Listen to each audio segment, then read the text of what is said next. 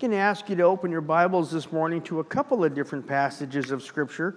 Um, I'm going to try something which I almost always regret doing when I try it, but I'm going to try to talk about two different things this morning. Um, see if we can make it work. Um, the first is Lamentations chapter 3. Lamentations chapter 3. Um, and if you're having a hard time finding that, I would direct you to the table of contents. It's a marvelous tool in our Bibles, the table of contents, much neglected. Right? So Lamentations chapter 3, and then 1 John chapter 4. Again, if you need help finding that, don't be ashamed. Go to the table of contents. If you're using your phone to find scripture and you can't find it, I don't know what help I can give you. This, of course, is the fourth Sunday of Advent, and by happy coincidence, it's also the beginning of Hanukkah. Uh, the two holidays don't actually have a direct connection, but there is a connection, and we'll talk about that. Our focus this morning, because it is the fourth Sunday of Advent, is love, and that will be the theme that we speak to. Um, but I do want to first talk just a little bit, a little bit about Hanukkah, and then speak to the subject of love, especially as it is seen in the Christmas narrative. And then finally, at the end, we'll see if we can connect those two a little bit. So, our two scriptures this morning Lamentations chapter 3, a scripture many of you have heard me refer to before. And I'm reading from the Revised Standard Version this morning. The steadfast love of the Lord never ceases, his mercies never come to an end. And then 1 John chapter 4 verse 10, in this is love, not that we love God, but that he loved us and sent his son to be the atoning sacrifice for our sin. Father, we thank you for your presence this morning. Father, we thank you for what these candles represent the anticipation of our celebration of the birth of your Son.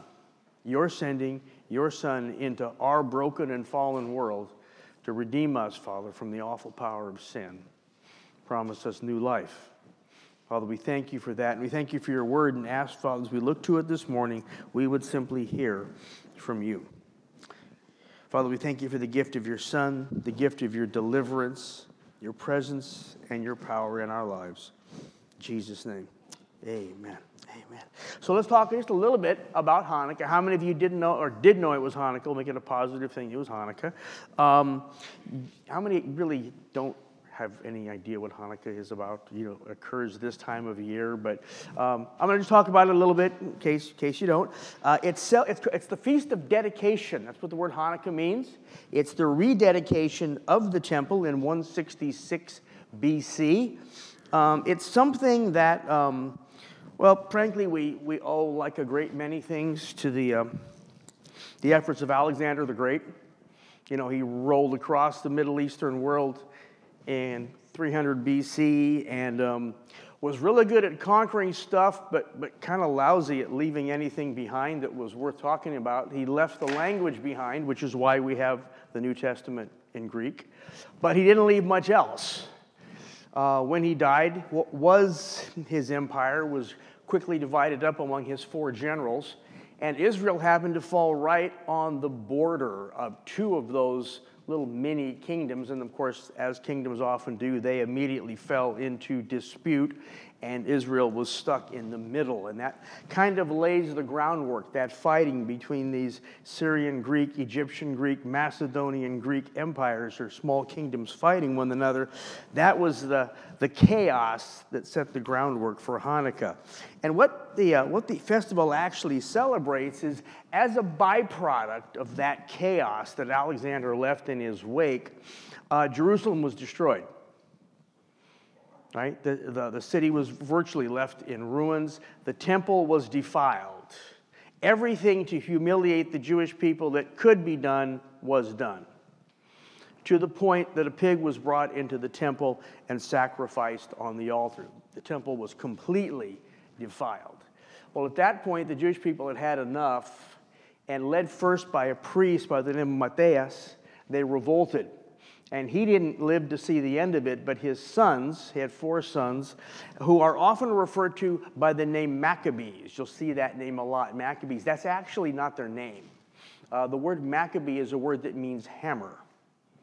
So they were the four sons known as the Hammers. You can kind of get an idea what their uh, personality was like by that. And they were the ones that successfully led the revolt that drove these Greek, Macedonian, Syrian pagans out of Jerusalem, and they rededicated the temple. They cleaned it up, they restored the priesthood, and they went about restoring all the different functions of the temple. When they got to relighting the, the lamp, the menorah, that seven branched menorah, they discovered they had a problem. They only had enough oil for one night. And there's a very special process they have to go through to create the oil for the lamp. Now, if you've ever stood in a grocery store and you've looked at the different grades of olive oil, here's, here's the skinny on that. It's really pretty simple. The less pressure, heat, and damage that's done to the olive, assuming you had a quality olive to begin with, but the less pressure, the less heat, and the less actual physical damage done to the olive, the better the oil. So when you're paying a really high price for that really good light colored oil, it's because very little pressure, very little damage, and very little heat. It's just a gentle bruising, which then allows the best oil to drip out very, very slowly. Well, because of that, and because of the process that had to be followed to create the oil for the lamp, it would take eight days, or seven or eight days, to produce the oil to put in the lamp. Well, they only had one day's worth of oil, and it's going to take them seven days to get any more. And the decision was made let's go ahead and light the seven branched candelabra, the menorah, if you will. And it burned for eight days without going out. The oil was miraculously multiplied. And that is what Hanukkah celebrates. It celebrates the successful defeat of a much greater, much more powerful army at the hands of a, uh, just a handful of Jews. It celebrates the rededication of the temple and the miracle of the oil being multiplied to provide for the lamp. Now, you may notice if you, if you see the, the lamp used in the homes during Hanukkah, it is not a seven branched or seven candle, it actually has eight. There's actually nine, right? Four on each side, one in the middle, to, to commemorate the eight days that the oil lasted. So it's not a feast you will see referred to in the Old Testament because all of these events occur at least 200 years after the Old Testament has been written. It's not an Old Testament feast. You won't see it written there. But it is a feast the Jewish people have kept since then to celebrate God's miraculous deliverance and God's miraculous power. It's a great festival, um, one that is celebrated with things like the dreidel, little kid's toy, and they, they learn different lessons and they win uh, little gold covered chocolates to play with. There are some more. Um, there are some celebrations with that that those of us that are a little older can maybe, you know, appreciate a little more, like potato pancakes fried in oil. That's the key. They're fried in oil. You see how that ties in? Or how about this one? Probably the best one of all. Who doesn't like jelly donuts? Jelly donuts. If you don't normally indulge in those, you can. Um, and as far as the potato pancakes go, I know they're kind of inconvenient to make, but um, if you're a big fan of French fries, same thing, right? Indulge in some French fries when you might not normally do it. The cool thing about Hanukkah is it was the, it's the only Jewish festival that fasting has no place in, right?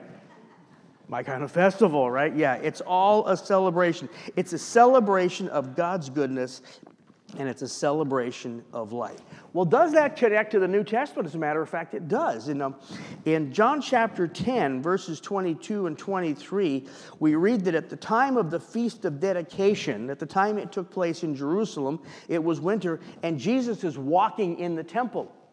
So, John chapter 10 very clearly puts Jesus in Jerusalem during this festival.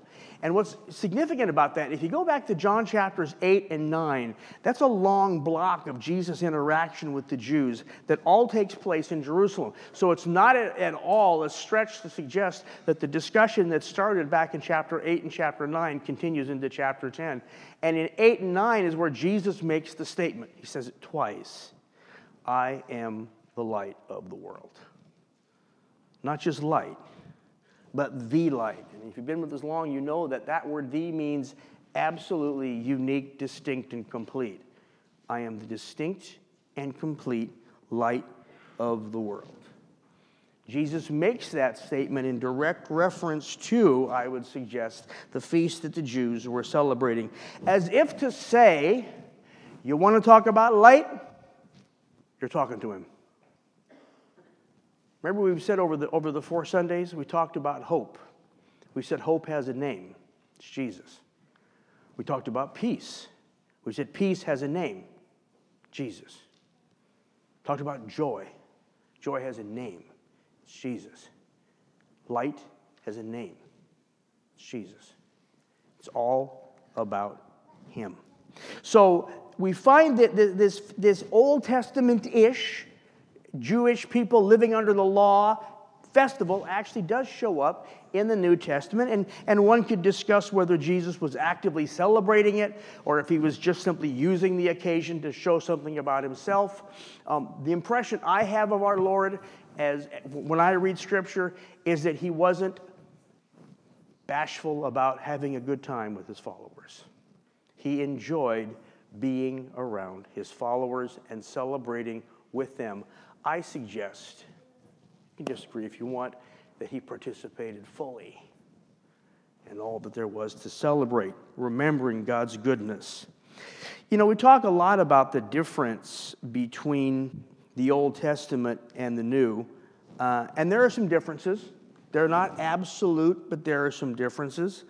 Uh, the Old Testament is a covenant of law, New Testament's a covenant of grace. Old Testament is a covenant of works, New Testament is a covenant of faith. One is a tutor to lead us to the other, tutor to lead us to Christ. That's Galatians chapter 3. In one, God is transcendent, He is essentially above. That great um, blessing that, that we hold, we cherish so much. The Lord bless you and keep you. The Lord cause his face to shine upon you and be gracious to you. The Lord lift up his face to you and give you peace. Listen to those words carefully and notice the proximity of the one being blessed to the one who's blessing. The Lord bless you and keep you. The Lord cause his face to shine upon you and be gracious to you. The Lord lift up his face to you and give you peace. Compare that, if you will, to what we read in John chapter 14, the word of our Lord, who said, That is the Spirit of truth, whom the world cannot receive, because it does not see him or know him. But you know him because he abides with you, and he will abide in you. That is a truth the Old Testament never touches. Oh, there are exceptional cases but the God who spoke the worlds into order coming to abide in his people, that's different. So there are some profound differences. But then there are some things that are not different at all. There are some things that are very, very consistent. Things like God's holiness. His holiness is written all across the Old Testament. But then we come all the way to the end of the New Testament, Revelation 4 8. We read of the angels who cry out, Holy, holy, holy is the Lord God Almighty, who was and is and is to come. Very end of the Old Testament, New Testament sounds an awful lot like the Old to me. God's righteousness does not change. His righteousness is all over the Old Testament. And then we read in Romans chapter 3, verses 21, 22. Now, apart from the law, the righteousness of God has been manifested, being witnessed by the law and the prophets, even the righteousness of God through faith in Jesus Christ for all those who believe. There is no distinction. His righteousness, consistent. You go on down the list, the attributes of God, again and again and again His mercy, His wisdom, His knowledge, His power, the fact that He is infinite and eternal. It's consistent from one to the other. But of all the attributes we could list that are consistent from Old Testament to, to New, all of the things about God that are consistent, I would suggest His love stands out above all. His love stands out above all. Of course, we know his love described in the Old Testament is described in Hebrew. I don't speak Hebrew or read it or have much comprehension of it, but I know some people that do. And they tell me some things. One of the things they tell me is that the languages are very different in their nature. Greek is a very specific language. That's one of the reasons it works so well in the New Testament. It's very, very specific. If I look at one of my children and I see and I say, Sudo, I see you. They know exactly what it means. They say that in English, I see you. That can mean any number of things, right? But I say to one of my Sudo, they know exactly what I mean. If I say, Suida, I saw you, they know what that means. It's very specific, right down to the last detail, right? It's a language that is powerful in its specificity. And for example, to try to um, express any idea or any part of this vast word we have in English, love, Greek has a multiplicity of languages, depending, or words rather, depending on which specific facet of love you're talking about, right? Hebrew, I'm told by those who know it, is, is like the opposite of that. Hebrew is like two big arms that grab a whole bunch of ideas and group them together and have one word for them. So the word that is used by Jeremiah, the steadfast love of the Lord, never ceases. Beautiful word. The word is hesed. There's like 13 words in the King James translation alone that attempt to translate that one Hebrew word. It's this big, huge concept that pulls together everything that expresses God's good intention for his people his compassion, his care, his involvement, his investment in his people, how he watches over everything involved in, God's care for his people is wrapped up in that one powerful word, that deep, abiding concern and compassion, Hesed. And I love the way it's used there in Lamentations chapter 3. Lamentations, of course, was written by the prophet Jeremiah. Jeremiah lived in a lousy time. It was bad. I mean, if I know a lot of us, and I would include myself in that, we, we look at our country and we're worried because we see a, a, spiritual and cultural decline in our country, and that's concerning. Very concerning. Well, if you're of that persuasion, that ilk, just let your imagination go and imagine this is not a healthy exercise as a rule, but just for our purposes this morning, let your imagination go and imagine just how bad it could get. Let yourself imagine just how bad things could get. That's the world Jeremiah lived in. It was bad. And Jeremiah, I mean, he dealt with gross sin. He dealt with reforms that were intended to correct and had failed miserably. Cities destroyed, people destroyed, the temple was in ruins. It was a mess. And Jeremiah wasn't happy about it. And I really, one thing, I, reason I like this particular prophet is he's a guy that speaks his mind and didn't pull punches regardless of who he was talking to. And so in Jeremiah chapter 4, verse 10, we read the prophet saying this Ah, Lord God, surely you have utterly deceived this people and Jerusalem, saying, You will have peace, whereas a sword touches the throat. Did I just read the prophet calling God a liar? Yeah. That's Jeremiah. Lord, you deceived this people. I don't know if Jeremiah had any friends left at that point, but if he did, they'd probably all took a couple steps back. Like, I'm just going to, you know, it's going to get real warm over there pretty quick, and I don't want to be too close, right?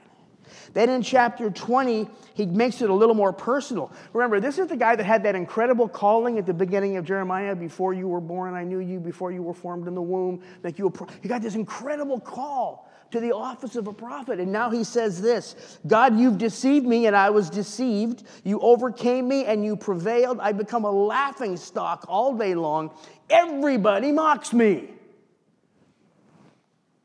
He's upset. And now, for the second time, he calls God a liar. God, you said I was going to have this powerful ministry, and I'm getting mocked every day. And why is he being mocked? Well, read on.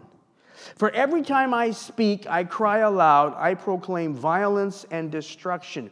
Because for me, the word of the Lord has resulted in reproach and derision all day long. Any friends that were left got even farther away. What a magnificent testimony to the grace of God. Now, I'm not suggesting that you get in the habit of telling God off, let alone calling him a liar. But here we have the prophet of God flat out doing it. And God's mercy and his grace is so complete. Isn't it good to know that we serve a God who is so big, he can handle us even when we're at a place like this. Literally vomiting our angst and our disappointment and our fear right in front of him, right in his lap. This is the man who writes the book of Lamentations.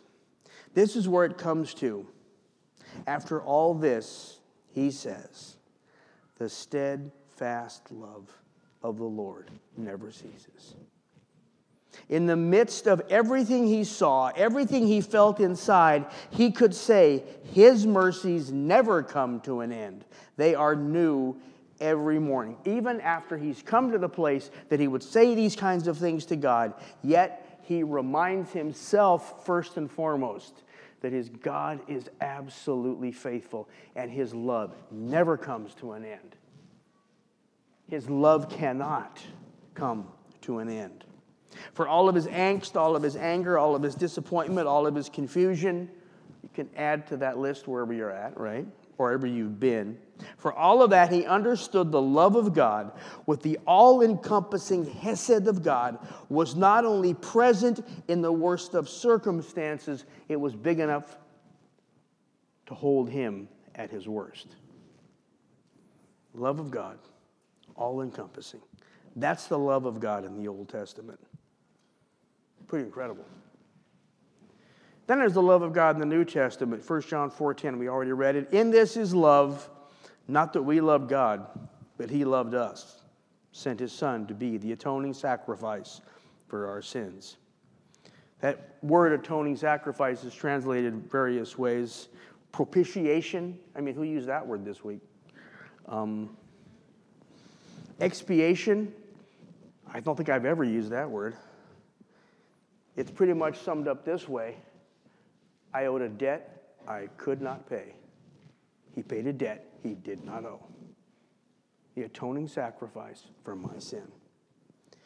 See, there's common ground. This is where the two covenants meet. This is where there's harmony between the Hesed of God, that all encompassing love that extends mercy and grace and provides and cares and overlooks a sin Agape, the love that expresses itself in compassion and care, motivated God to give his most treasured gift to us. Not that we loved God, in point of fact, we did not. We start off the same place Jeremiah was at his worst. Agape is a care and a concern for the welfare and interest of others. It drives one to act, even contrary to one's own interests for the interest of another. It acts out of a great desire for their welfare. We did not have that for God, but He had it for us. And out of that love, He loved us. It's a 180 degree opposite course of action. All of our actions expressed anything but love. His action only express love. Everything in the book, Old Testament and New, points to a God who loves his creation, loves us, who acts daily on our behalf, and in response, acts to our greatest need, sending his greatest gift. Christmas seems to highlight wherever we're at. Have you ever noticed that? Like if we're doing really good, like the family's good, and the health is good, and the finances are good, and everything's good, Christmas is great. And if people are sick and the finances are lousy and the problem, then Christmas is horrible. Seems to be like amplify wherever we're at. which I think is good because it makes, especially when we're at, at, at, not in a good place, it makes room for us to let His love and the light of His love shine through. And that's why I think these two holidays work so well together. Light serves to express His love. Pastor Joyce and I were talking about this whole idea of how light in the darkness expresses our need, or darkness expresses our need, and light in darkness expresses God's love. And, and, she talked about, you know, getting up at night to use the restroom in this room and you bump, stub your toe, all that kind of stuff. My thought immediately went to that exquisite moment last winter when everything went dark, right? The power just went out. And I, I probably did what most, you know, guys do. I look out the window to see if we're the only ones, you know, and to see not just our neighborhood, it was like black everywhere. I felt like we'd been bombed back into the Stone Age. That was my first thought. Now I know how the cavemen felt looking out of their cave.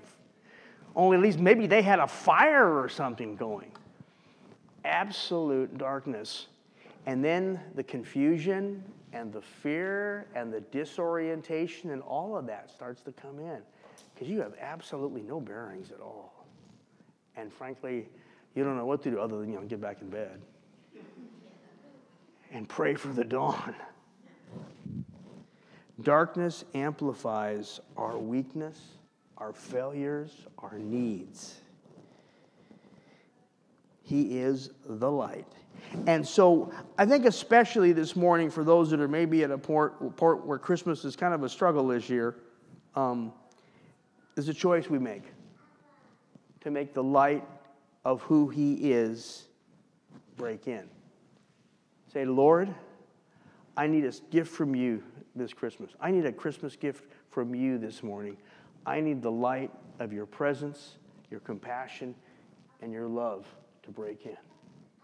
Light of the world, you stepped out into darkness. He stepped from the light of eternity into the darkness of his mother's womb. Other than his conception, there is nothing different than any other human birth. I have no reason to believe that Jesus suddenly appeared, you know, fully formed in Mary's womb. I that's, there's a whole host of reasons we can't go there. No. His development was the same as any other human fetus out of light into darkness.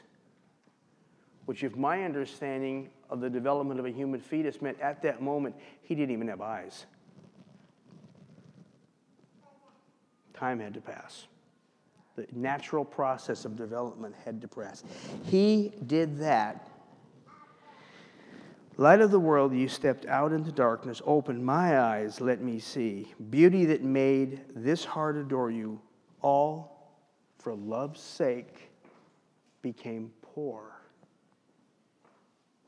No eyes. Father, I thank you for your word this morning, Lord, as we're about all the good stuff of Christmas, Lord. What a powerful, powerful thing it is, Lord, to contemplate the light of eternity breaking into our darkness, Lord.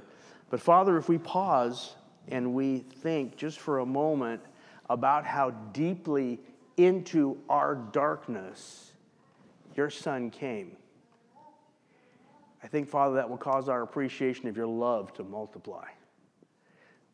And in a greater appreciation of your love, we can have a greater confidence as we follow you. So that when we have those really hard times, and they do come, Lord, when we have those hard times, we will know and we will be able to say, The steadfast love of the Lord never ceases his mercies never come to an end. They are new every morning. Great is your faithfulness. Let's stand and worship the Lord this morning.